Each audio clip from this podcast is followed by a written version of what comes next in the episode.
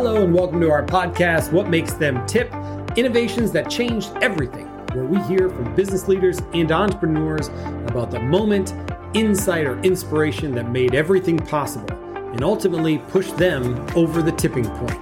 I'm Mike Strada, founder and CEO of Arcalea, where we inspire business change by introducing data science, formal analytics, and provide implementation from marketing. Moneyball for growth oriented businesses, we say success is now a science. Stay with us, and at the end of the show, we'll share how you can be the next guest on one of the fastest growing podcasts in the industry. And with that, let's get started.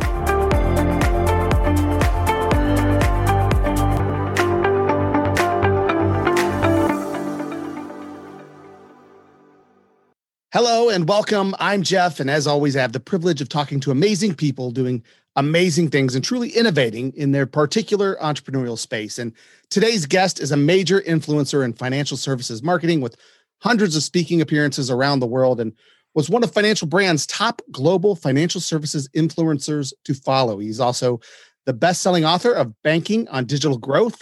He's on the faculty of Southwest CUNA Management School, and he is also the founder and CEO of Digital Growth Institute. He's in high demand, but we're grateful to have him with us today. Please welcome James Robert Lay. Welcome to the show. Jeff, it's good to be here. Thanks so much for inviting me on for the conversation. Absolutely. We're glad to have you. We're glad you're obviously a very busy person. you've got a lot of credits and stuff to get through. That might be the longest introduction I've ever had to do, but you uh, uh you've got a lot going on. I do. I do. And it's an exciting time. It's a fun time and uh, just grateful for the opportunity really to to help uh, other people uh, navigate this post-COVID environment specifically within the financial services space. Awesome. Well, let's let's get right into it. First of all, tell me a little bit about Digital Growth Institute. What exactly do you do there?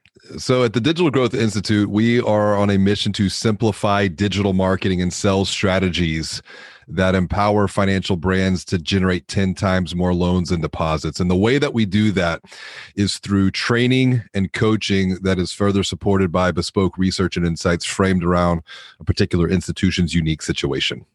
Awesome. And so that's that's kind of what you're doing now. But one of the things we like to do on this show is let's let take us back to the beginning. Obviously, you haven't been doing this since uh, you know for, forever, right? You were doing some other things before. Tell us a little bit about your journey and how you got to the point where you're doing this. So let's go back. Let's go back to February 11th, 2002. Oh, the uh, exact uh, date. That's I good. do know the exact date because it was a pivotal moment in my life. I was playing in a punk rock band. Wow. Uh, I was a sophomore in college and uh, I was studying in the library. There was this girl that I was studying with. I liked her, and uh, but she she had some honest, hearth truth. Uh, she she said, you know, your your band it's not really good. Why don't you do something with your life?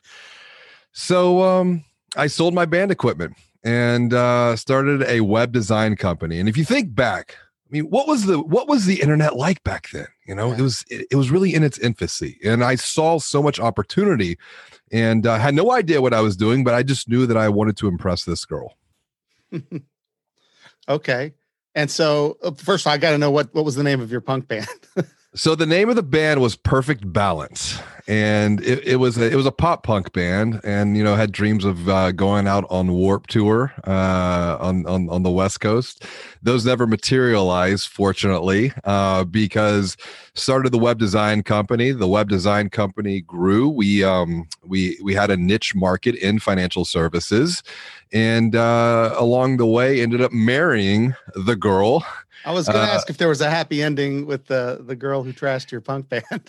there was, there was a happy ending, and so we got married, and the business was growing, and we started having kids. And uh, ten years after I started the business, was not in a really good place. Um, you know, we hit seven figures in revenue multiple years in a row. The team was growing 13, 14, 15 people from the outside, everything you know, looked great. You know, you got this wonderful business, all these awards and accolades, and early success. You know, it's it got to my head, and it it almost it almost took me down. Um, almost lost my wife, almost lost my two kids at the time, and uh, fortunately, I I and I probably should have did, did this earlier but I reached out for help.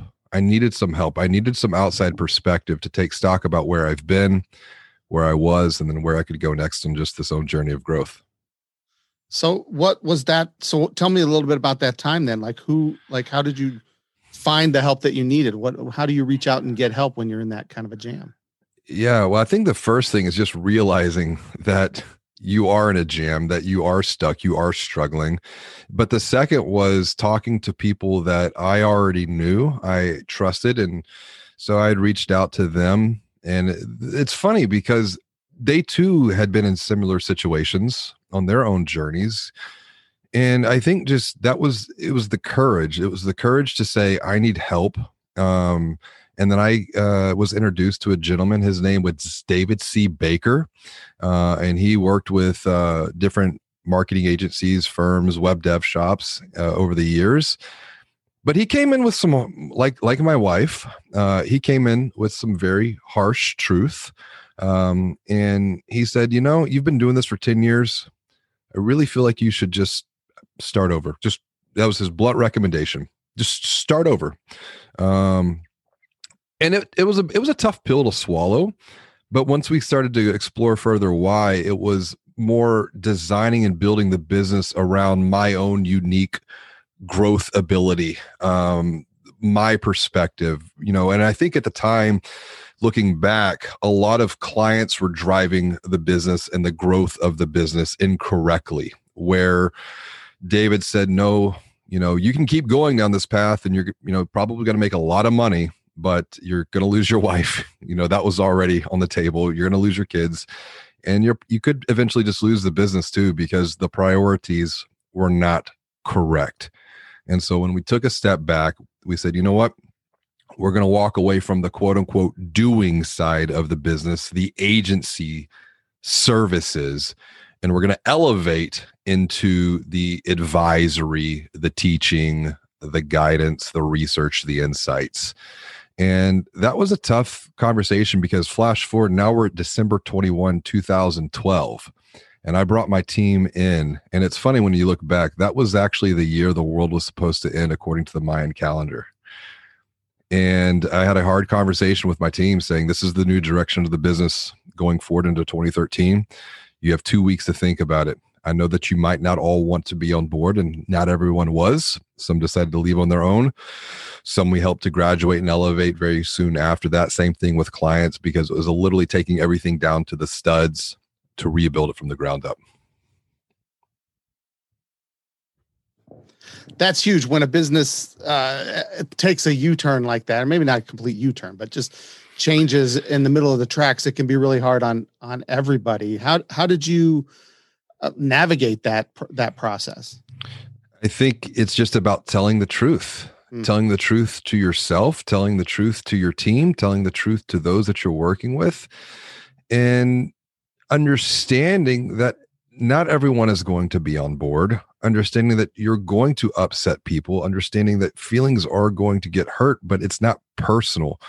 You know for me once again the impetus for me doing this was you know i wanted to save my marriage. I wanted to you know become an even better husband and a better father but still and and be a better and have a better business. Mm. um i wanted the best of all worlds. I don't settle for just one. I i want i want it all and but to to do that i had to essentially lose it all for a short term uh, because fortunately we were very well capitalized because from 2013 to 2014 it was a lot of soul searching a lot of research looking at the industry building ip developing models and methodologies that we could diagnose uh, clients against and really teach them and guide them forward. And I, I think living through that experience allows me to now work with a financial brand who is going through massive transformation mm-hmm. saying i've been in those shoes. I know what it's like. And that's one of the promises that i make you know to to someone that i'm guiding and advising that i'm never going to ask you to do something that i haven't either a have asked someone else to do or b make a more courageous decision than i've done for myself already. Wow. So that's that's huge. And i know that obviously things are going pretty well now. So I'm I'm assuming that uh, things started to move on the rise at that point. What what do you think? Uh, what what kind of ways did you guys innovate in order to get to the point where you are now? Yeah. So a lot of it was mindset shift, meaning that, you know what? We're more than just defined by our doing. We can create far more value for those that we work with, whether we work with them or not, through our thinking, through our writing, through our speaking. So it was literally letting go of the old self, the hands, the doing, if you will, to then move into this new role of thinking teaching guidance and advisory and i think the biggest innovation along the way not was it just mindset shift it was really making a commitment to training it was making a commitment to education and it was building a program that could could could educate and empower others even if they weren't going to work with us. I think it's that was a big personal shift for me that value creation doesn't necessarily mean monetary exchange it means elevating someone through just the words that we share or that we write mm, that's really good that's good stuff and so what are some of how how have you guys seen some of that success manifest since that well change? since since that time it's it's really been a an exponential growth curve because you know the training and the education uh, that we're doing around digital growth for financial brands. And if you have to think about like a financial brand, a bank, or credit union, we're talking about a business model that was built for the physical world historically. It was around branches and some broadcast marketing. But now, as we flash forward, particularly post COVID, everything's being digitized. Mm. And so, the, the, the any type of transformation, you have to tell the truth, training, education, but it all starts by providing clarity, helping the unaware become aware of what the opportunities for future growth are uh, to begin with. And as they begin to see, you know what? The future's not so scary. Um, we can grow in a digital world. Then it's about helping them to build the courage to commit to move further, farther, faster. And the way that we do that is through just diagnostic studies, research insights, and strategies that propel them along the way. I think the big aha moment for me, going back really to 2014, is you can provide someone with strategic insight and advisory. But if they continue down that path without some type of accountability, hmm. it's so easy for them to fall back on old patterns and old behavior, particularly when things get tough. And so that's where we built the third part of the model in, which is really the coaching uh, so that they don't have to walk this journey alone. They can walk it not only through coaching, but even now more so post COVID, continuing to innovate on the business model, building this sense of community of like minds walking this path of digital growth together. Yeah, and it sounds like it sounds like your model there is is really correct me if I'm wrong, based a little bit on your own experience, right? The accountability and 100%. having that mentorship uh, in your own experience. And now uh, you're finding ways to just kind of pass that on to other people. It is definitely rooted in my own experience. It, it's taking the dark night of the soul, if you will, and trying to transform that into uh, a beacon of light for others so that they can go down that path and at least avoid some of the roadblocks and the obstacles uh, because that's one of the things that looking back uh, you know since 2012 i've invested well over just six figures into my own personal development my own personal growth my own personal coaching i my advisors my coaching team that that i'm engaged with. Ever since 2012 i've never been without some type of a guide advisor mentor coach myself um, because i think we we all if if we want to reach our full potential we almost have these own mental blocks that stand in our way and you can't see the label of the bottle when you're stuck inside the bottle and it's that outside perspective that always moves us farther farther faster. Wow i, I like that analogy about the bottle. Like you can't it, it's it, you really do need some outside perspective sometimes. We get so kind of stuck in our bubble and thinking you know that things are going so great and then you know your friend comes in and says no no this is bad you got to start over yeah and it's and, you know eh, i have an acronym that that i like to to to to teach others and you can think you can have the best ideas in the world but those ideas will never materialize. They will never create value unless you act, unless you apply that thinking. And the the gap between the thinking the application of the thinking is where the the action or the act must come into play. And what does it take? That that requires a few things. It's the a. It's it's ascending up the mountain to the apex of awareness to really get a good look at where you've been look down the mountain where you're at look ahead to the horizon where you could go. Because on the horizon is what i call the territory of transformation that's that's where we're all wanting to go. But in between that is what I call the seven C's. So you're gonna have to cross the seven C's mm-hmm. to reach that territory of transformation. And it's always easier to do that if someone is going to be in that boat with you who has been down that path, been on that journey once before already. Wow, that's just that's great stuff, inspirational stuff. Um, eh, maybe you've already touched on it, uh, and I'm sure that you have, but there may be more that you want to expound upon. Um, what do you think was kind of the the tipping point for you guys then? Uh, I mean, we've kind of followed the, your journey. What, what, if you could pick out like a moment where it was just like this was the this was the moment that changed everything? Which which of those would you say it was? I would say it was the moment that it was May of 2019. So I'm continuing to to to to take the story a little bit further. Mm-hmm. So May of 2019, got a lot of confidence in the business model at this point. You know, it's, it's creating a tremendous amount of value and revenue. Uh, but then it's like, okay, how do we continue to make an impact at scale? How do we continue to expand our thinking?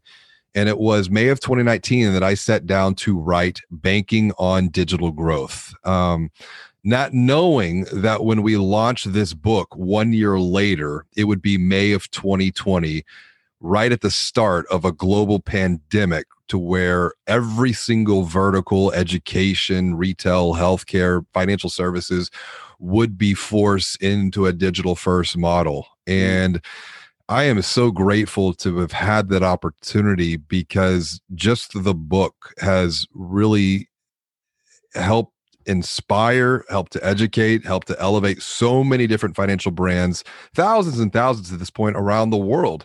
Um, and it and that would have never been possible had just not number one set down to write the book, but I think number two had the courage to really follow that through because writing a book um, that's a journey in and of itself because then the the self doubt starts coming in, the fear starts coming in but you're like no i'm not writing this book for me. I'm writing this book for other people. And it's you keep the focus on other people it makes that so much easier. So to me that was really the big tipping point that you know if, if i if there's two. Number one almost losing the business in 2012 mm-hmm. number two and, and losing my, my my marriage and my kids. And then number two would be having the courage to sit down and and write banking on digital growth. Yeah and what does the future look like for for for your business and for what what, what are you guys planning now? What's the next step? That's a that's a very that's a great question. So it's continuing down this path of of training, of education, and and really of coaching. Um, and so this this perspective of banking on digital growth is a first in a series of book be, because I just signed book deal number two, which is titled "Banking on Change: Think Clearly to Lead with Courage." And maximize digital growth because it all comes down to there's there's always going to be an abundance of opportunity in this digital world almost too much so that it's becoming a bit chaotic. What are the few things that we can focus on that will create exponential value for our organizations? That's great. That's well congratulations on on the new book. Uh, do you know when that's going to be coming out yet or you have a estimated date is going to be may June time period of 2021. So 2 years okay. following the launch of the of the first book. Awesome. That's great. Congratulations on that.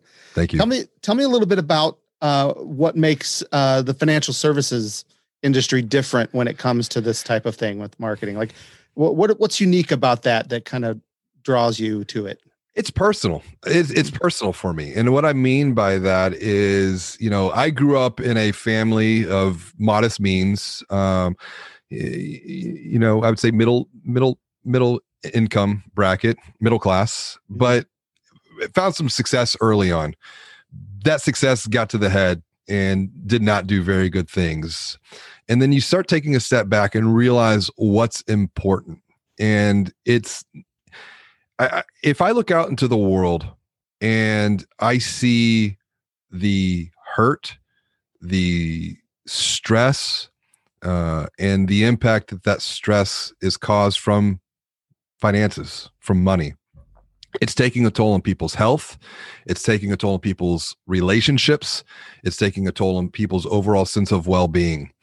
And so, why the financial services space? It's because I believe that banks and credit unions have the ability to transform themselves from just being, you know, focus on the transaction of dollars and cents but really begin to look at transforming lives because there's so much research that shows a person's you know financial stress takes a toll on their physical well-being. A, a, person's financial stress takes a toll on their mental well-being.